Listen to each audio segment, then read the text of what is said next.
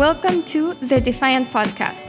The Internet of Money is being built with blockchain technology and without banks. We call it DeFi, short for decentralized finance. And this is where you can hear the builders and users of this cutting edge world tell their stories firsthand. I'm your host, Camila Russo. Justin Blau, better known as Just Blau, is one of the world's top DJs and music producers. He became interested in blockchain technology because it can provide a means to provably own digital content, which just wasn't possible before. He believes this innovation has the potential to completely change the music industry. Blau talks about his recent projects with non fungible tokens, where he teamed up with a longtime collaborator and linked unique Ethereum ERC721 tokens with motion graphics and unreleased soundtracks. In this interview, Blau talks about the immediate next steps, with his plans to release a song from his own personal name, Blau, that's linked to NFTs for the first time. The song is called Everything and will be dropping on January 22nd. One layer that is tokenizing is the artwork of the song itself. The second layer is the audio, which will be hosted on IPFS. And the third is the physical layer, which will be the song represented in an acrylic block with the sound waves etched onto it. The block will have a QR code that links to the NFT and will be shipped to each buyer of the auction. But looking more in the long term, Blau also talked about what he thinks is coming next, which will be a way for fans to invest in their favorite artists via tokens and actually earn part of the royalties. This will allow artists to raise money that way and completely ditch record companies and share their success with their audience. The main blocker right now is regulation, as those tokens would likely be considered securities. But Justin believes this future is still just around the corner. Before we get to it, here's a word about our sponsors.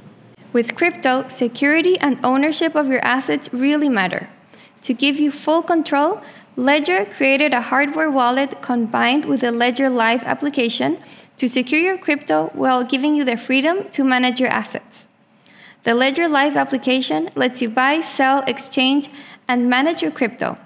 Especially for DeFiers, Ledger enables you to manage and secure Ether, DeFi tokens, and lend stablecoins on Compound directly. Meanwhile, every action you take on the application is secure thanks to your Ledger hardware wallet. You no longer need to use different platforms to manage and secure your crypto. Neutrino is an algorithmic price stable cryptocurrency protocol that facilitates the creation of stablecoins tied to specific real world assets and collateralized by the Waves token. Neutrino USD or USDN is the protocol's first algorithmic stablecoin that has cross chain extensions and is simultaneously available on three blockchains Waves, Ethereum, and Binance Smart Chain. USDN is pegged to the US dollar and backed by Waves, providing its holders with a staking option through the underlying Waves blockchain. Currently, USDN is one of the biggest algo stablecoins available on centralized and decentralized exchanges. Go check the website at neutrino.at. The Value DeFi protocol is a platform and suite of DeFi products, the flagship one being Value Liquid an automated market maker built on Ethereum. Value Liquid allows anyone to create trading pools with flexible ratio pairs, add liquidity, and earn trading fees. Value Liquid also delivers rewards to value holders, as well as native yield farming reward distributions without the need to stake liquidity pool tokens. Value Protocol wants to increase accessibility to DeFi, provide next generation on chain voting, reward stakeholders, and protect its community's funds through the integration of an insurance treasury. You can find the Value Protocol at valueliquid.io. Okay, welcome everyone. Here we are with Justin Blau. He is um, a DJ, also known as Just Blau. He's frequently, you know, among uh, the the uh, music producers in major music festivals. He produces remixes for super like top pop stars from Katy Perry to Rihanna. Um, and now he's exploring how music and crypto can work together. So, super interesting uh, what he's been up to. I'm really excited to get into all of the details. Um, so, welcome, Justin, to the show. Uh, thanks so much for joining me. And thanks for having me. Um, so, uh, really excited to hear about what you're doing in crypto, uh, but would love to just start from the beginning and get more into your background. Um, I read somewhere that you ditched a job in Wall Street to start producing music. So I would love to hear about that story. Sure. Yeah. I was in college at Washington University in St. Louis. I was studying finance and kind of on track to go work at BlackRock Asset Management uh, and I was studying derivatives in college. Love love kind of the entire world of finance still today, but music was taking off thanks to Facebook and SoundCloud. A couple of my songs went viral, and I started playing at colleges um, across the country while I was still in college, while I was a junior. So I decided to drop out of school and pursue music full time, and it ended up working out. But in the background, I had always had that passion for, for the financial world and of course, as you know, distributed ledger technology has been one of the most innovative and revolutionary forces in in finance in the past decade. Um, I always kind of had my eye on it as I was, you know, of course, journeying down down the music route. So uh, that's kind of uh, the quick background on me. Nice. Um, well, that must have been uh, like such a risk like hard decision to make I, I guess like if you're following your passion it's not that hard but still kind of risky to to take that that uh that route it, of making music i was lucky that my economics professor uh, actually was able to convince my parents to to let me drop out um, but at the time it was just a leave of absence i was i, I could keep my scholarship um, for eight years and I could go back and finish my degree whenever I wanted. So, um, because he kind of gave me that option, um, it was a no brainer to give music a full shot. Nice. Did you ever finish your degree? I did not. I did not finish my degree.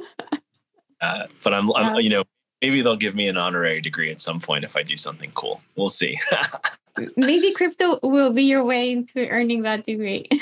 well, maybe. Very well, very well possible. Very well possible. So, what got you interested in in blockchain and crypto in the first first place? Yeah, so I um, my first kind of discovery of of the distributed distributed ledger tech space was through the Winklevoss twins. Um, I mm-hmm. befriended them for music, and they were working on Gemini at the time that I kind of discovered Bitcoin and discovered the technology underlying Bitcoin. And one of my earliest fascinations with the tech was how quickly you and permissionlessly you could transfer value without having to go to a bank to send a wire or programming a wire online. Um, the idea that you can transfer value anywhere in the world within you know a, a, short amount of minutes. I shouldn't say 45 seconds, depending on the gas fee, but um, the fact that you can move money around so quickly and permissionlessly was was extremely interesting to me. And then as kind of you know in 2017 when the ICO kind of craze happened, I started seeing the potential of of DApps and and decentralized apps that could potentially disrupt the music business and make the music business a lot better. And so I've always been fascinated by the intersection of of distributed ledger tech and music. But more recently, I, I've been super excited about the the NFT space and its potential in engaging fans on a deeper level and its potential in making music a more monetizable and interesting product for an artist to pursue. Um, as you know, music itself has never been the main revenue source for a musician. It's always been the touring. But since you know COVID hit, a lot of musicians have been forced to rethink everything they know about their industry. And NFTs have been an incredible outlet for myself and my art director Slime Sunday um, to to kind of monetize our artwork in in this kind of crazy time. And I feel really lucky that you know combined Slime Sunday and I have done close to half a million dollars in sales between both of us um, in the past four months of NFTs. And we're just looking to expand upon what we've built so far and take take our NFT game and collectible game to the next level. Okay, so amazing summary. Let's backtrack a little bit on. Um, so you, you became interested in distributed ledger tech and crypto. Sorry about that. Um, and and so you started looking at ways into how um, NFTs could connect with, your audience and, and just you know make it a, a better way of just directly monetizing uh, your music. Um, so what exactly were those like first experiments with with NFTs? So two years ago in 2018, I threw a music festival that had a reward system that was powered by Stellar.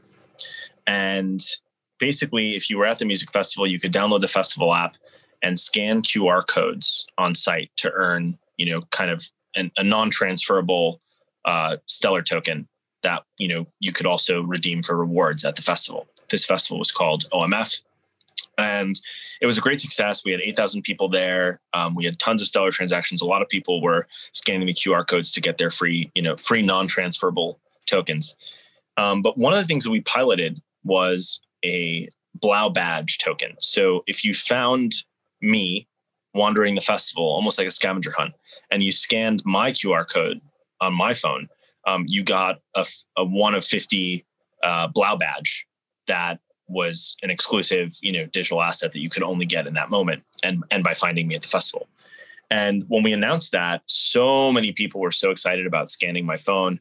I, I was just mobs with people that were super excited about obtaining this rare digital asset. At the time it was just a fungible stellar token, but that was the first time that I saw there was real demand for uh, a collectible digital asset that lives on, on the blockchain. So that was in 2018. And as time went on, I started to kind of notice this trend in the in the visual art space, more specifically with, you know, Trevor Jones. Trevor Jones had sold um, editions of his crypto bull for, you know, I think the highest one went for $55,000 on Nifty Gateway. And that got me thinking, well, this is a new appreciation for digital creations that we haven't seen before. And, and the reason why it exists, you know, on the blockchain is because of provenance and because of verifiability. And, you know, ETH, ETH kind of uniquely powered this new movement um, where artists could monetize their digital work. And that that we had never really seen before because when you think of something that's digital you think that it's you know easy easily replicatable and easily copied. So the fact that you could create a, a specific identity for a piece of digital art um, was super fascinating to me especially because you know the traditional art world you have pieces that sell for millions of dollars. Um, but digital artists spend just as much time on their art as a physical artist does. You know a painter might spend two weeks on a painting or you know months and months of time on a painting. I very often will spend you know years on one song. But there's no way to kind of capture that value um, until what we've seen lately with with the nft space. And so i started kind of exploring this stuff about four or five months ago with exclusive uh, audio reactive visual art and now i'm starting to think about well how do we what does a tokenized collectible layer of a song look like because just tokenizing the audio isn't really enough and that's kind of what I've been working on for the past month or so, more specifically, is what does it mean to tokenize a song? And, you know, what are the different ways that that's possible? And so that's kind of what my focus has been lately.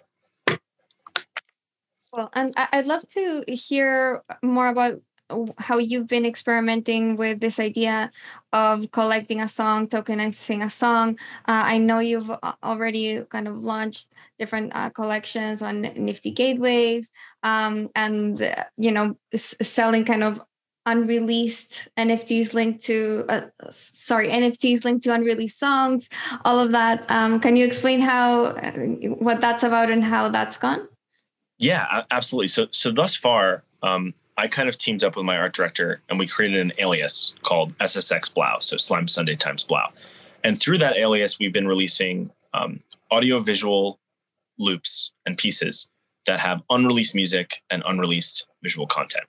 But I have yet to do a drop um, from my personal name, just just from Blau, because I haven't really known what would make sense when when you think about tokenizing just a song it's been kind of a difficult problem that I've been struggling with. It makes sense to, to tokenize a visual that has an audio component, but just tokenizing audio isn't interesting enough. So more recently, I finally stumbled upon an answer to that question. What is it? What does it mean to create a collectible layer of a song? Because all my fans will go listen to the song on Spotify. You could buy the song for 99 cents on iTunes, but how do you create a limited edition of that song? The same the same way, you know, there's only one Mona Lisa, but you can see the Mona Lisa on Google as you know from tons of different places. How do I give fans and collectors the ability to have a limited edition of my song? And so I kind of came up with this formula that we're piloting on January 22nd uh, with Nifty Gateway, and it's it's a formula that I'm really excited about. So uh, on the 22nd, I have a new song called Everything. The name of the song is Everything that's coming out, and we've kind of created this three layer approach to what it means in making a song collectible.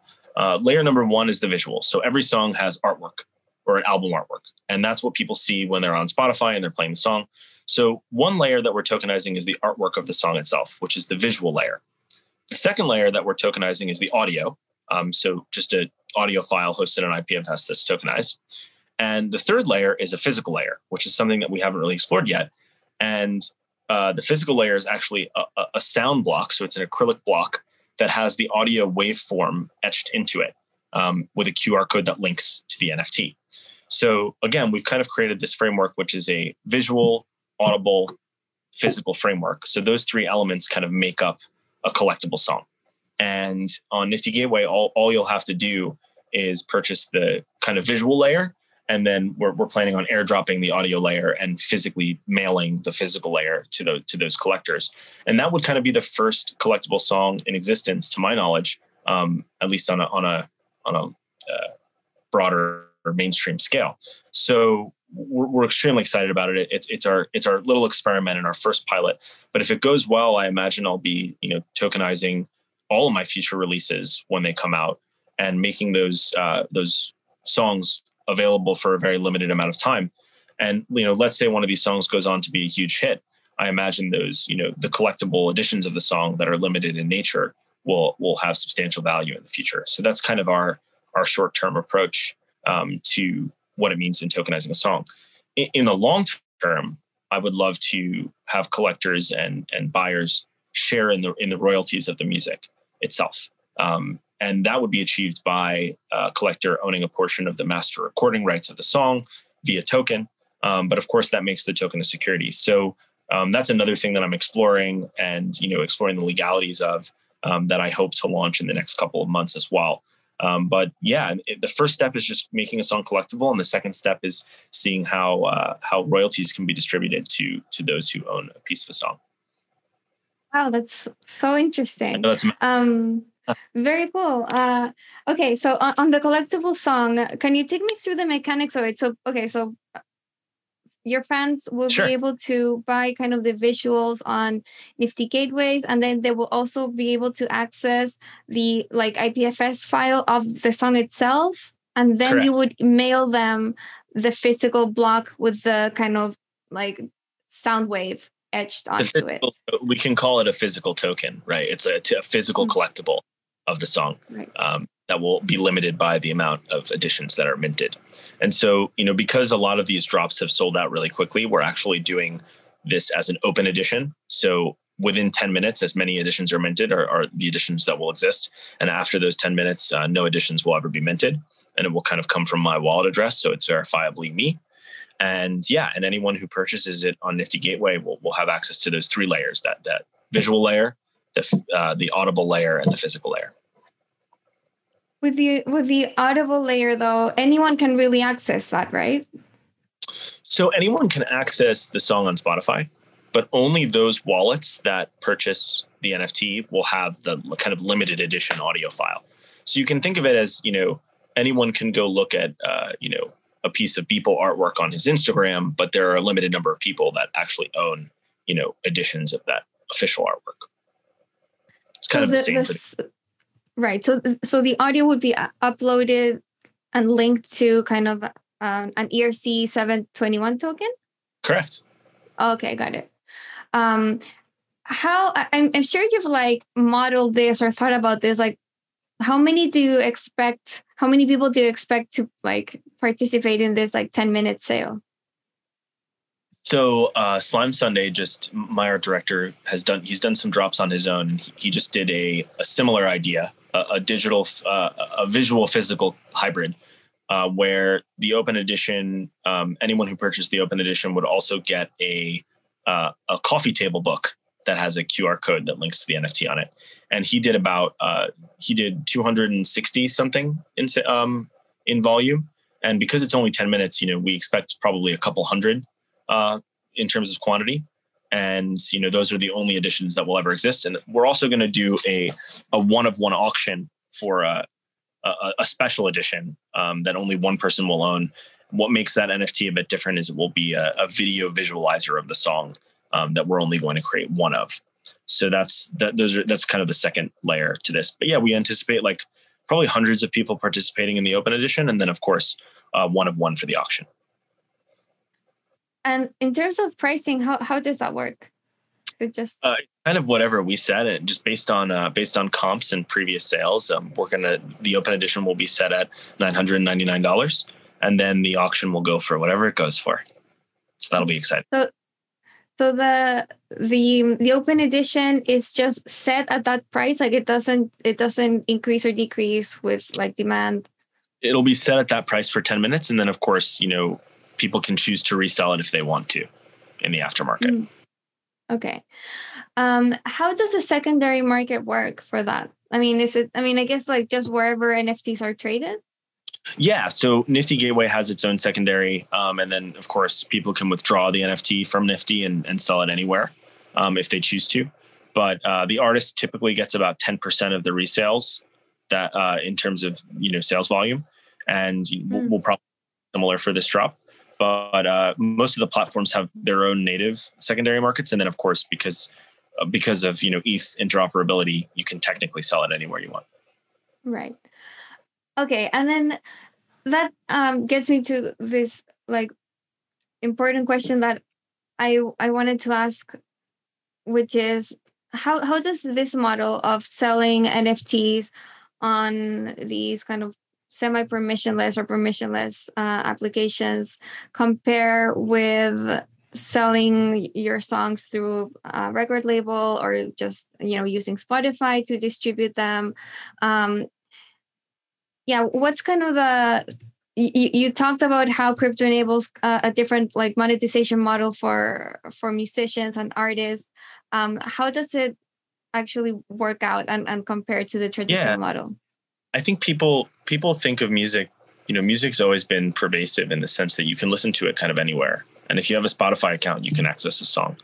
Um, but no one who listens to the song actually owns owns the song. They don't they don't have that direct connection to the music. Um, they're just listeners.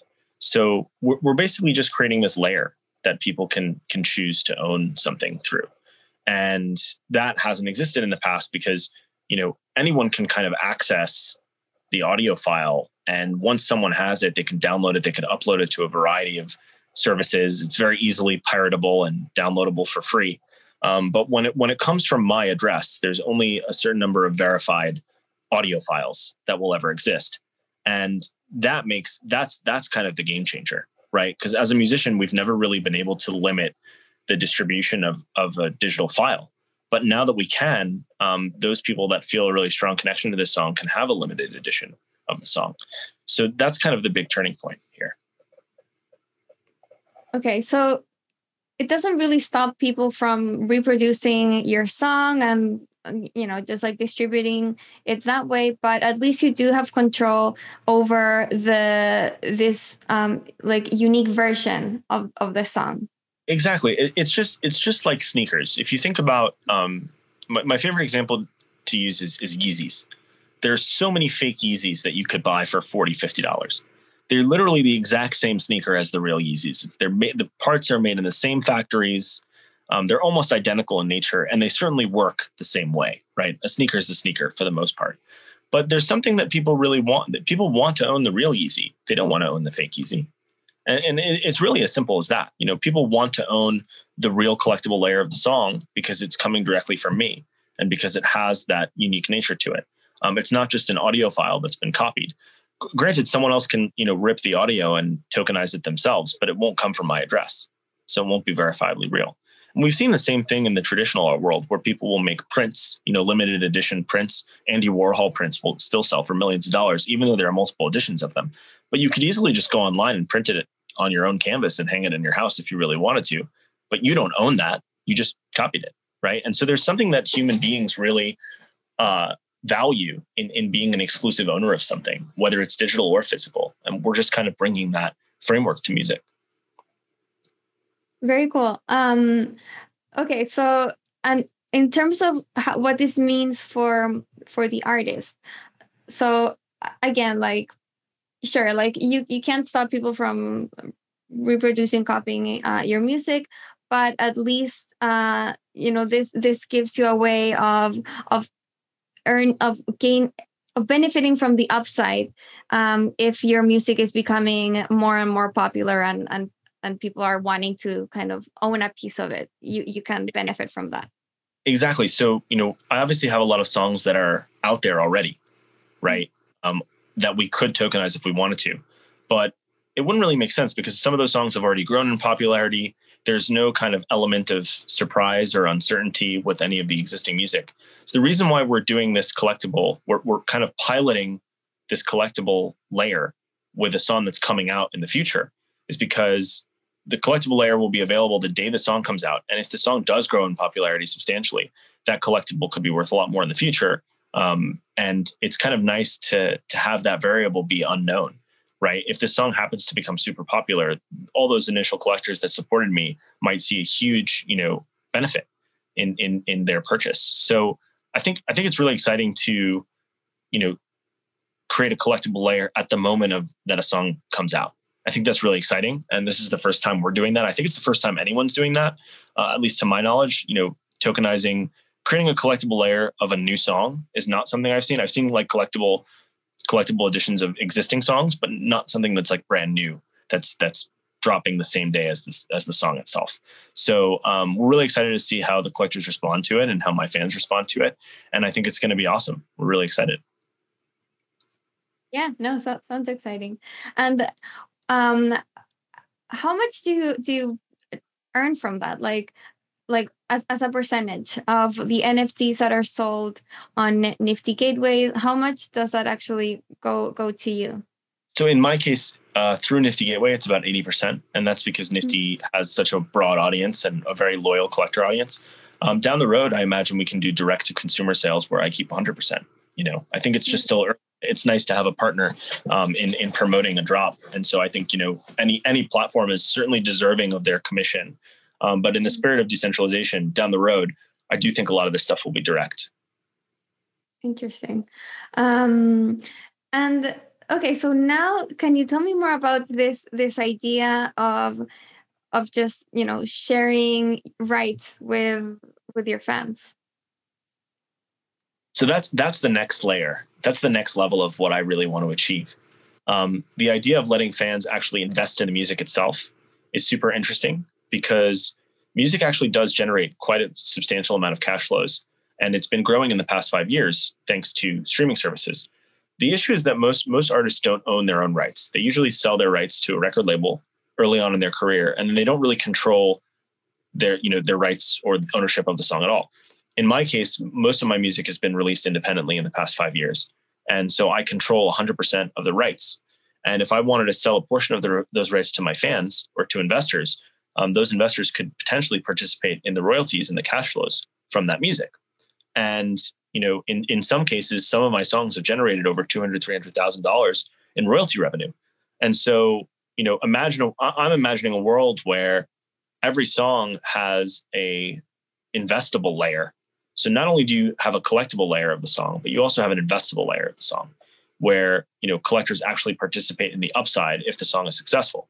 The issue with that in the short term is that it's definitely a security, right? So if we were to do a sale and tell collectors that they would participate in the royalties, we would be essentially marketing a security. Um, but I do think that down the road, um, as the regulatory environment becomes more clear, and as you know, you know, if, people are willing to KYC in, um, we could easily do an equity issuance in my music today. It's just not as permissionless as as distributed ledger tech would like. So you know would like it to be. So you know in the long term i do think that artists will start to you know raise capital from their fan bases instead of from a record label. And i think that would really help disintermediate music business in a huge way. I mean i think from like nfts and selling uh, this collectible layer is like certainly super interesting. Um, but i think this is what is really kind of a game changer in terms of where the music business is going because it really does give you kind of a viable way forward to continue producing music without needing uh, the support of a, of a record label. Exactly. So this is kind of step one and we have we have to start somewhere right? It's, it's kind mm-hmm. of hard to go from zero to 100 um, i think step one is creating this collectible layer but step two is definitely allowing uh, collectors and fans to invest in the song itself. And I'm I, that's kind of my main mission. Um, but but I do think that you know taking a step in the right direction is just as important. And you know down the line we very well may integrate some of these concepts uh, together. But um, mm-hmm. things take time, as you know, and and uh, it's it's definitely a an exciting first step. Definitely. Um, so okay, so just just to get kind of the this uh, futuristic um, idea of music clear, um, the idea would be that a a music uh, producer would be able to say, "Okay, I'm launching a new record." to to uh, his fans and instead of taking that like taking a like i don't know how it's done like a pilot or a sample song to a record label to sell that um, album and sell those rights you would do that uh, just through your own like channels to your fans and and be like instead of like having an, an ico you would do that but with like a, an album and with music and yeah. people would invest in that exactly and then they would participate in the royalties so let's say we raise a million dollars for a new album um, and you know those those token holders own 50% of the album um, which obviously it's a security. Um, but let's say hypothetically in, in, a, in a hypothetical world i could do it today. Um, when the album generates its first million um, you know we could either recoup those investors in full and then they would participate in 50% of the upside beyond that. Or you know when the album generates 5 million those investors would you know get a two and a half x return on their capital um, as a whole. Mm there's a lot of ways to think about that. Um, but but the securities aspect of of of music tokens is, is super fascinating. It's just it's just difficult from a legal standpoint. Um, mm. But I do think that the world is moving in that direction. I mean, as you said, like an initial an initial step might be just to do it with with KYC, and then you you just I mean you that's could what, do it. That's what we're doing. That's that's what we're doing it as pure. Like we're not saying it's a utility or anything like that. Mm-hmm. Um, we're we're gonna we're gonna offer equity in my next album um, to investors, and we just have to KYC them. I'm, I'm working with a platform. Um, I can't speak too much about it because we haven't announced it yet, but I'm working with a very mm-hmm. reputable Reg CF seed seed funding platform to do that. Um, mm-hmm. But the short term, it's a simple equity investment. Um, but in the long term, we'd love to tokenize those shares so that the royalties could be distributed via smart contracts on a on a daily basis. If we, you know, assuming gas isn't crazy, uh, maybe a monthly basis. Um, but but down the line, I, I, do think that you know tokenized equity in a song or in a, in a catalog of songs um, is is inevitable. It's it's going to happen, and and I'm really excited that I'm exploring it. Um, in the short term, creating a collectible layer of a song is is the easiest kind of first step in that process. So. Right. Wow. Okay, so you're already working on that, like taking steps towards that. I've been working on it for about a so interesting. Do you do you think there there might be like in the future just like a secondary market for oh, for yeah. albums and songs? it actually are there actually is a is a market for uh there's a there's a platform called Royalty Exchange where you can actually sell uh, master recording rights in existing music. A lot of institutions mm. will, will buy catalogs like Michael Jackson catalog or the Beatles catalog, like big, big artists that are, you know, when you think of music, people have never really thought of it as a recurring revenue stream because in the past, you know, in the iTunes days, you just bought it once and it was done. In in in twenty in twenty twenty one, now that streaming has generated such a substantial amount of income, um, you can think of music very similarly to a, a, real estate asset that has recurring cash flow. Um, and now that you know owning owning those rights means you're means that you're entitled to all future cash flows of that song um, or that group of songs. And so it's still a very new realm. It's it's definitely only about five to eight years old, and we're starting to see a lot of people explore. And you know, I'm just super excited. You know, it's one thing to issue equity in existing music, but it's even more exciting to issue equity in new music because the the upside potential for new music is quite a bit greater. It's interesting that that you said this exchange happens today with with big institutions uh, trading rights to like huge artists and albums. Um, would be interesting to see that become more democratized and it's not just institutions trading you know these not, these rights but just like just anyone. It's not just you know scooter braun buying taylor swift's catalog you know what if what if everyone could own a piece of taylor swift's catalog? Like that's super exciting to me um, because music kind of touches everyone. You could you could be a fan of an artist. If you were a fan of uh, you know the Chainsmokers eight years ago and you were investing in the Chainsmokers eight years ago how, how wealthy would you be today um, you know these are these are real potentials that I think will will exist in the future, democratizing access to these types of assets. Um, and so, yeah, it's something that I'm super excited about. And you know, this NFT collectible is the is the first step in, in a long journey to to do this with my music. So cool. Um, so I've seen, you know, I I I had um, RAC in my podcast a few weeks ago. Now you're on. Uh, it seems like you know there's kind of a greater and greater awareness in kind of the artist uh, musician dj i don't know uh, community about about crypto um, you're obviously tuned in to this world how, how are you seeing um, adoption and kind of awareness evolve i mean do you do you see more more talk about crypto is it still like something that's pretty foreign to most artists with with the bull run happening now, I do think a lot more more more and more people are are exploring it. Um, RAC is a very good friend of mine. I would say that we are the you know we are two of of a few uh, musicians that are really excited about the space, and, and RAC has been involved even even longer than I have uh, for a really long time, maybe four or five years. I've I've only been kind of active for about three or four. And you know, he and I talk very frequently about this. I, I think the reason why we're both so passionate about the potential of distributed ledger tech disrupting music is because musicians have always been taken advantage of. And, you know, there's a great statistic that um, 88% of all the money that's generated by the music business goes to middlemen, and artists keep about only 12% of the $40 billion that's generated annually from recorded music. So that's very ripe for disruption. There's a lot of middlemen that we could cut out along the way. And I think RAC and I, as you know, we're both technologists and we both love to see how technology disrupts, you know, creative space. And I think, you know, more and more artists will come on board as as they see more success stories. You know, I, I think that's kind of the biggest the biggest driver for the mainstream to onboard is is the more success stories we see, success stories similar to Audius, where you know they've reached over a million monthly active users in a very short period of time. As we see more of those successes, more people will start to explore it. Um, but we're all kind of early believers here in something that we all we all know will will have many great effects on on on our creative world, and uh, it's just exciting to be a part of it and to be to be on the front lines. Yeah, definitely.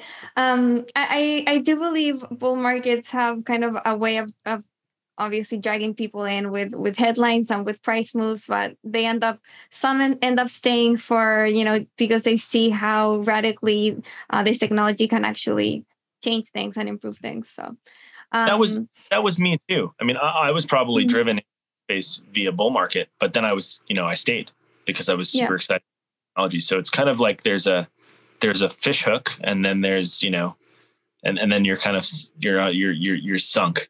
In my, in my case, I was kind of hooked in by the bull market in in 16, 17, and you know, then I, I ended up staying, and I'm very active now. Very well. Um, wanted to ask you about social tokens too. I, you know, th- that's also kind of a, a tool uh, for artists to monetize their um, and connect with their fan base. Uh, so, is that something you're you're exploring as well? So, I think social tokens for me, and and forgive me, I think. Um, oh no, I'm good. I'm good until one o'clock. Um, social tokens for me are super super interesting. I think that the infrastructure still needs a lot of work in terms of you know how social tokens actually flow to a mainstream user because it's you know you still kind of need to have an understanding of web3 wallets and and whatnot to really use that you know social token efficiently i do think it's the future though i definitely think that all artists will have some form of social token at some point in the future and they'll all be freely tradable. Um, you know, in in in you know on on a Uniswap of sorts.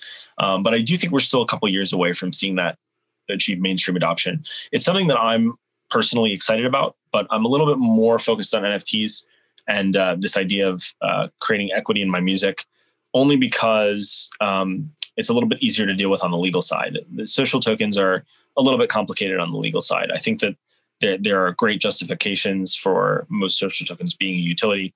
Um, I think most social tokens, as they are right now, are probably utilities, but there's also a little bit of security uh, risk, securities risk in, in, issuing a social token that I'm I'm super sensitive to. Uh, that doesn't mean that you know I don't think anyone will get a penalty or or you know get you know pursued by the SEC because it's not like people are raising hundreds of millions of dollars issuing social tokens. Um, but I but I do think it's important to take to pay pay some mind to the regulatory environment and, and how that might affect the issuance of social tokens. Um, all that being said, you know, I think that you know the same way NFTs have seen this massive boom in the past year, I think we'll, social tokens will see a similar boom in the next like four, you know, two to four years. Well, uh, and then to to wrap up, um, what what do you think is missing um, for artists to become more more involved in crypto and to use these tools? Like, what would you like to see built this year? Yeah, I think UX UI is is the biggest uh, barrier. I think that MetaMask is difficult for a new user. I think that you know wallet tools need to be a little bit improved for for the mainstream before we see like this massive influx of users. But you know, platforms like Audius are doing that. They you know they kind of um, demystify and and hide the the distributed ledger tech component of of the app so that it just works for any user who wants to sign on.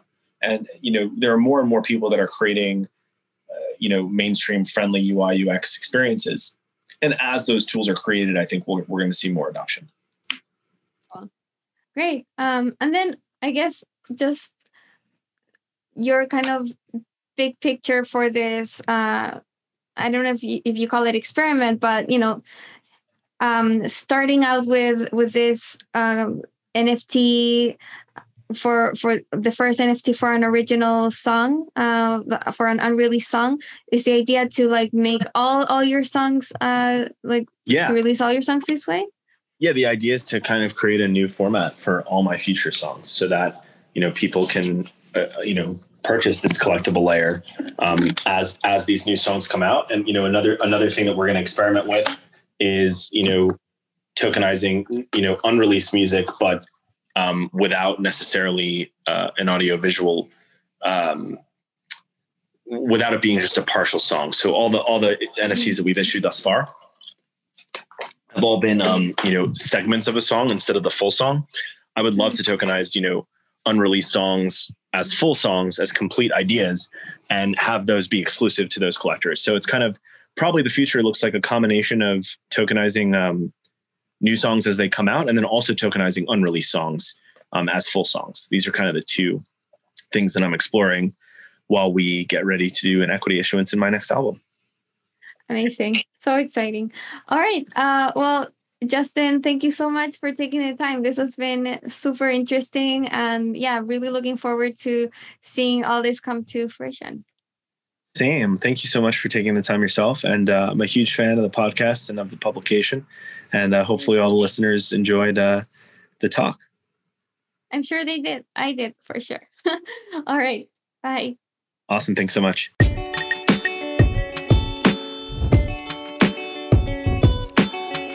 And before we close, here's another word about our awesome sponsors. With crypto, security and ownership of your assets really matter. To give you full control, Ledger created a hardware wallet combined with a Ledger Live application to secure your crypto while giving you the freedom to manage your assets. The Ledger Live application lets you buy, sell, exchange, and manage your crypto. Especially for DeFiers, Ledger enables you to manage and secure Ether, DeFi tokens, and lend stablecoins on Compound directly. Meanwhile, every action you take on the application is secure thanks to your Ledger hardware wallet. You no longer need to use different platforms to manage and secure your crypto. Neutrino is an algorithmic price stable cryptocurrency protocol that facilitates the creation of stablecoins tied to specific real world assets and collateralized by the Waves token.